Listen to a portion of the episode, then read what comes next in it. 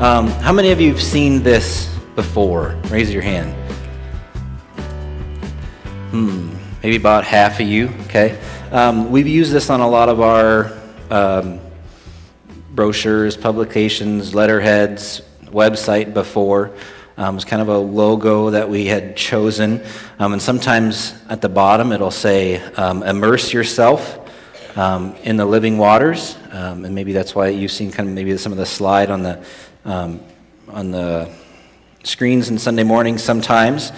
Um, but have you ever wondered where it came from? Like, why would they choose that? Um, why would somebody choose Bethesda for the name of a church? Like, where does that even come from? Well, if you haven't, I have. Um, and I got to wondering one day, and um, it's like, I'm, I'm guessing it comes from the Bible, and then, you know, so I, I think I've heard that name before. I look it up, and um, it takes us to John chapter five, as you probably already noticed today. So if you have a Bible, Um, you can turn there, or turn, unlock your phone and get going there. John chapter five um, is the story of uh, where the name Bethesda comes from.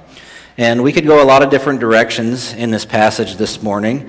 Um, you know, and you can even, um, there have been people that have, um, church um, leaders in the past that have been tempted to even um, allegorize these uh, events and kind of... As crazy as it may seem, um, there was one uh, church father who, who thought the five roofed colonnades, as my version says, refers to the five books of the uh, law in the Old Testament, the first five books of the... And so there's things that you can do and you can go there, but I was just kind of thinking it was a good reminder. Wednesday night we had an elder meeting. Uh, we've been going through a book called um, Nine Marks of a Healthy Church, I believe is the title.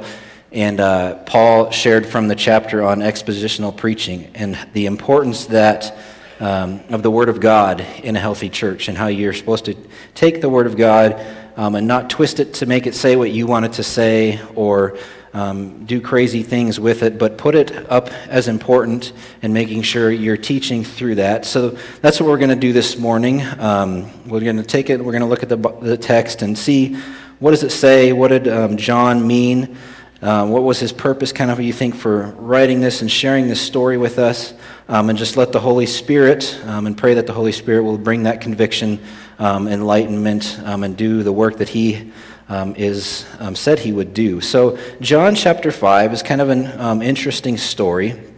Um, we're going to look, um, the it kind of sets the stage in the first five verses, um, and he says... Um, in verse one, after this, there was a feast of Jews, and Jesus went up to Jerusalem. He had been um, in Galilee, I believe, before this, um, and so he's kind of making his way up, and he ends up in Jerusalem. Probably he's there for the feast. We don't know exactly what feast it is, but um, that was a pretty typical, common thing to do, is to go to Jerusalem um, for uh, the feasts that God had appointed. Um, in verse two, it says, now there is in Jerusalem, by the sheep gate, a pool in Aramaic called Bethesda. Okay, there's that word, uh, Bethesda. Some may spell it differently. Some of your Bibles may say Bethsaida um, or something along those lines. Um, but what it means is um, a house of mercy or house of kindness. And you can see why. It's easy to see why as we continue on. Um, it says, I had five roof colonnades, and in those days, verse three, a multitude of invalids, in case you don't know what that is, he explains, blind, lame, and paralyzed. One man was there who had been an invalid for thirty-eight years. Um, and I need to address real quickly, you may notice that my Bible skips over verse four, um, and some of your versions may have a verse four. It's in the footnotes of my Bible. I'll give you a quick uh, textual criticism lesson. I had to go back, back to my notes from Bible college and um, Bible introduction with Doctor Ron Sauer. I can still hear his southern accent in my head, um, where he talks about there sometimes there's what they call variance in the scriptures, in the manuscripts for where we get the Bible. So these manuscripts that they find that were written long ago, some of them have verse four, some of them don't have verse four. Um, but what we see is that the oldest manuscripts um, don't have verse four. Um, and so when you come across a variant like that, it says up there, the older reading is preferred. kind of obvious, because if it's older, it's closer to the actual time when it happened, and so more than likely it's probably the correct one, because it's, I mean, if you write something twenty years after it happened, or you write something two hundred years after it happened, the twenty-year one's probably going to be a little bit more accurate. So that's why we take the older reading. And it's not like um, it's uninspired or it's probably not true. I mean, he's uh, somebody probably is just trying to explain Um, what it says in verse seven, where it says when he's the man is talking, he says, um, talks about the water being stirred up. Well, how does this water get stirred up? Why do these people think healing happens when the first person gets in? So he's probably trying to write an explanation. But um, so just quick thing there that it's um, probably inserted to just explain. But however the water was stirred or what caused it, these people, the people that were there, the lame, the invalids, um, believed that it had some kind of healing powers, that there was something associated with that place and the things that happened there, because why else would there be all these people there? I mean, there's there's no reason this guy would be sitting there um, if he didn't think that there was a possibility that he would be able to be healed. But as I read those first few verses, um, my question is, as I read this passage, is why was Jesus here? Like, it seems like, I don't know, it, when you read the Gospels, it's not like, it seems like an out-of-the-way, an odd place, in a sense, for Jesus to be. And you're wondering, well, why you, Jesus usually is around people. Well, Jesus usually didn't seek out, usually people that needed healing and um, that had things that were wrong with them usually sought Jesus out because they had heard of what he had done. Um, but here it seems like Jesus is almost in disguise, like he's He's able to walk in this and around this area, which has to be fairly large. It's got five roofs over it. There's lots of people there. Um, and he's able to walk freely, it seems like, through this area. Maybe it's just early on enough in his ministry that he's not recognized or whatever it is. Um, but he's there for a reason. And if you, we're not going to read all of, go through all of John five, but if you jump ahead to verses nineteen to twenty-one, we see why Jesus was here. In verse nineteen it says, Jesus said to them, "Truly, truly, I say to you," he's responding to the religious leaders, I, "the Son can do nothing of his own accord, but only what he sees the Father doing. For whatever the Father does, that the Son does likewise. For the Father loves the Son and shows him all that he himself is doing. And greater works than these will he show him, so that you may marvel. For as the Father raises the dead and gives them life, so also the Son gives life to whom he will." We see here then that Jesus was looking for people that God was working in. Okay? He was doing the Father's work. God was showing Jesus where he was working and what he wanted him to do. And so Jesus was out looking for that. That's a lot of times maybe why you see him um, among The, the people that the Jewish society had rejected, the sinners as it's often labeled in the Bible. He's looking for those people where God is at work. So as we see this and as we look at these first four, five verses, um, I think we can say um, that are you looking for where God is working and looking to join him? I think it's one of the things that I I can remember that I learned that from, um, I think it's Henry Blackaby's study, Experiencing God. He's really, pretty much the whole twelve-week study or whatever it is, is look for where God is at work and join him. Because if you know he's at work there, you know he's there and you know he's looking to do things. Um, so look for where God is at work and join him. That's what Jesus was doing. That's what Jesus did throughout his whole ministry, looking for God, um, being at work in people's life. The next couple verses, we just see the quick interaction um, between Jesus and this man. In verse five, or six, when Jesus saw him lying there and knew that he had already been there a long time, glad Jesus agrees with me that thirty-eight years is a long time, he said to him, "Do you want to be healed?" Seems like an odd question. He's sitting there. He's been there for a long time. He's been paralyzed for thirty-eight years, which has to just be um, demoralizing and hopeless. His situation seems hopeless. Why would Jesus ask that question? And his response is kind of an excuse. He doesn't even answer. Why doesn't I mean, if you think if that, you if you put yourself in his shoes, you think, well, yes. Why wouldn't I say yes? Why wouldn't I say of course? Um, he almost makes up an excuse. The sick man answered him in verse seven, "Sir, I have no one to put me into the pool when the water is stirred up. And while I am going, another steps down before me." Um, but as we go back to Jesus' question, do you want to be healed? Um, Jesus, being the all-knowing um, giver of life, is able to look at this man who's sitting there, he can't move um, on his own, and see past his physical needs. Right? Most of us just see that um, to the needs of his heart in all reality. And he's not necessarily just asking, do you want to be healed from your being paralyzed? He's asking a deeper question. Um, and I think uh, as I was looking at that verses and that question that Jesus asked, um, it kind of reminds me, I think there are a lot of people, and I think I've been in this situation before, that aren't necessarily necessarily paralyzed physically, um, but are paralyzed spiritually. Um, life can be hard. Life can be difficult. Um, and um, extreme hard things can happen.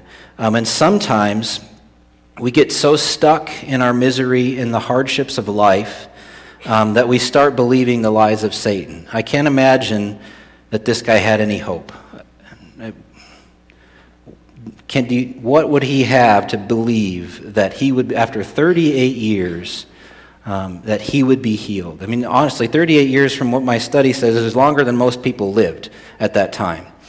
So not only is he paralyzed for an extremely long time, he's living in that state for longer then most people are alive. And it can be hopeless, and you start to think, you know, is this ever going to change? Um, or maybe the you hear things like, you're never going to amount to anything. Um, no one will love you after all you've done. Um, you're not beautiful. You're not good enough. Um, and I think a lot of times, at least as I look back on my own life, Um, it's not God coming in and bringing immediate deliverance in kind of those situations when you're stuck. Um, it's usually almost kind of in that form of that question. Um, do you want to be healed? Do you want to be healed? Is that really what you're doing? Is that really going to bring satisfaction? Um, how long are you going to continue to strive to be good? Um, do you want to be healed? And so learn to listen for those kind of questions, those kind of maybe prompts from God. Um, a lot of times he doesn't come in and just instantly fix the situation. He's looking at the needs of your heart and saying, what what is really going on on the inside? And he wants to make it deeper than just the change of your external circumstances. So we see the interaction in verses six and seven, and then we see that Jesus does perform the miracle. John five, eight through nine, we see the miracle. Um, in verse eight it says, "And at once the man was healed. He took up his bed and walked. And now that day was the Sabbath." Okay? It's immediate, and it's permanent. Um, and I found this in a, a commentary. It says, "The helpless man is given power to obey the word of Christ, to stand up and begin to live." Okay? Jesus says, stand up, take up your bed, and walk. And it takes the power of God to help him to do that. I'll say that again. The helpless man is given power to obey the word of Christ, to stand up and begin to live. And as I thought about that some more, this is a picture of the gospel. It's what Jesus and God does for us. As helpless men, women, boys, and girls, um, it takes God giving us the power to understand and believe his word, um, and the power to stand up and walk with him.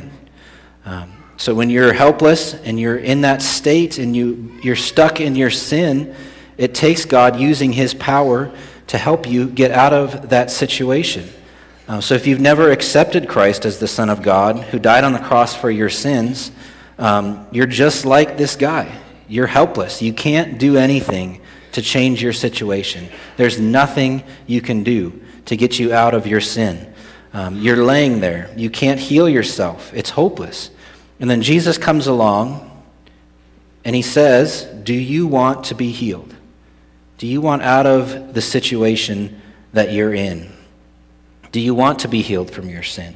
Do you want to be healed from your brokenness? And then he gives you the power to believe that word and to stand up out of that hopeless situation and live. Um, so the miracle is a picture of the gospel.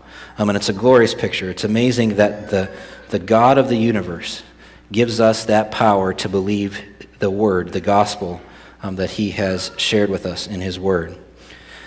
The story kind of takes a turn in John five, verse ten. And really it's kind of, it takes a turn uh, for John's gospel. Um,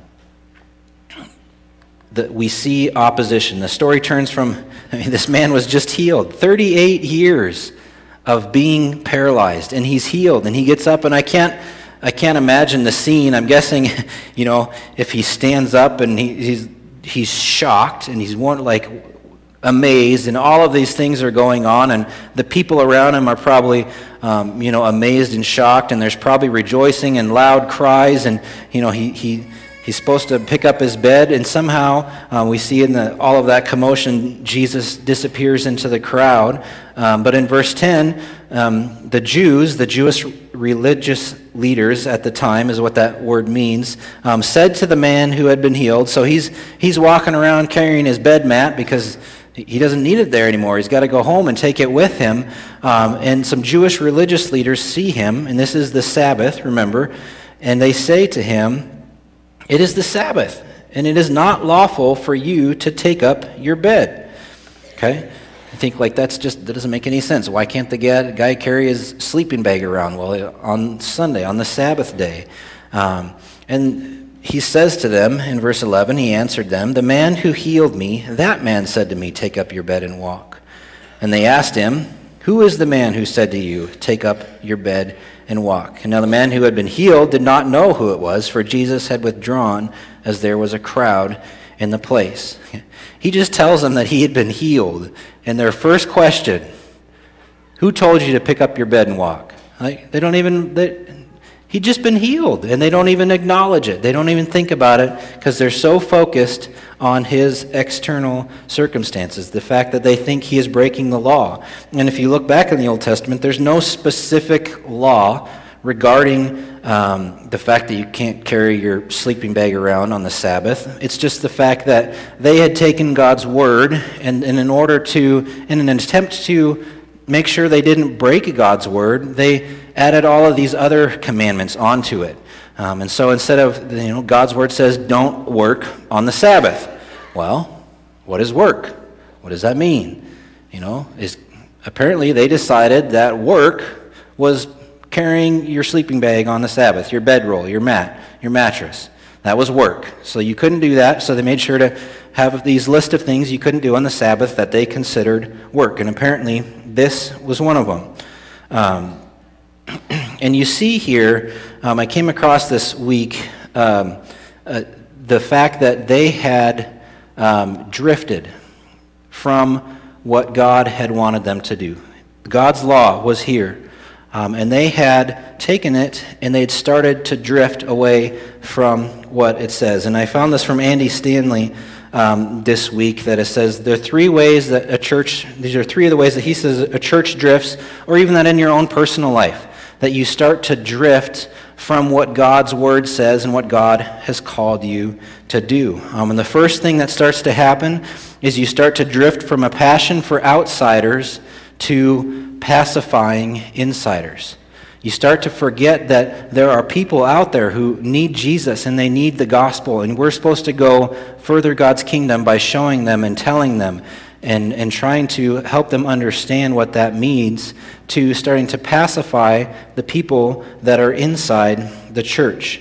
Um, and I, I mean, you could come up with whatever example you want. You've probably all seen it, and maybe you've even seen it in your sec- in your own life. The second way that you start to drift after that is you start to drift from grace to law.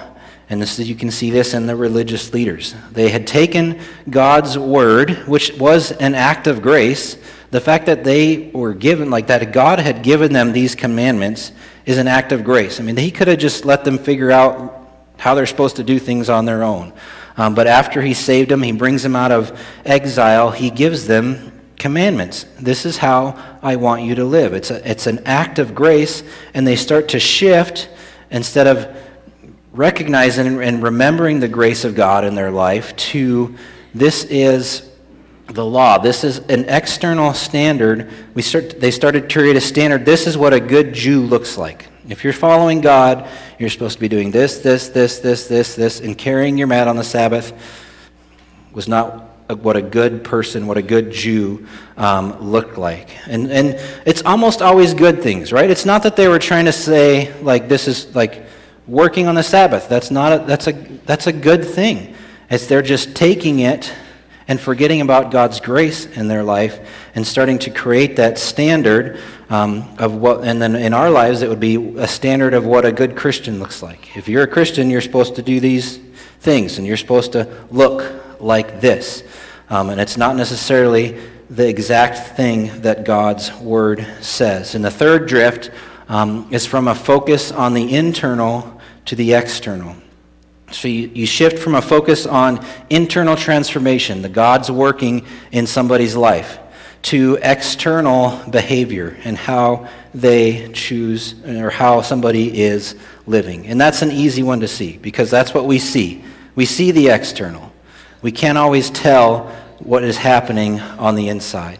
Um, but when we start to focus on just the external, and I'm guilty of it in my own life, you focused on the external behavior of those around you um, instead of trying to think about what is God doing in their life, the internal transformation, um, it's a shift. And you've, that's exactly what's happened to religious leaders. And so it's easy for us to look at that and say, why aren't they rejoicing that this man is healed?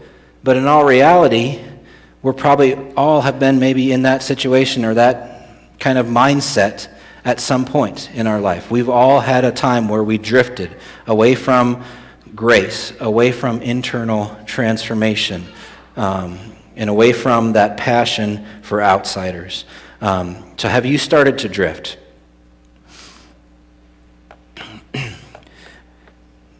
And we see it does kind of end on a good note. Um, Jesus finds the man again in verse fourteen. Afterward, Jesus found him in the temple and said to him, "See, you are well. Sin no more, that nothing worse may happen to you." Um, then the man went away and told the Jews that it was Jesus who had healed him. And this was why the Jews were persecuting Jesus, because he was doing these things on the Sabbath. But Jesus answered them, "My Father is still working until now, and I am working." Um, just going to say a quick thing on the where Jesus' response to him, where he says, "Sin no more, that nothing worse may happen to you." Um, it, apparently, sometimes maybe sin is the cause of physical problems. Um, that's what it maybe maybe Jesus is implying that here. Um, maybe he's implying that the worst that may happen to you is if you continue to live in sin, you'll end up separated from God forever in eternity, and that's worse. That's worse than what he just went through. Um, but in our, and we know, if you look in chapter nine, even later on, John nine one through four teaches us. Jesus had to tell his other his disciples, and in another situation, it wasn't because of this man's sin that he's blind or lame. Um, but apparently, um, that is sometimes a possibility. Um, but it, the good news is, at the end of verse seventeen, we see Jesus says, "My Father is working till now, and I am working." That God is still working. Um, and sometimes we don't see it. Maybe sometimes we don't want to see it. Um, but God is still working. He's working in me. He's working in you. Um, and he's he's working in the person next to you, even though sometimes may you may not realize it. He may be working in your neighbor. He may be working in your coworker or coworkers, your classmates, or your family member. God is still working. And we can kind of see three different ways um, that God is working. Is he working in you like he was in the paralytic?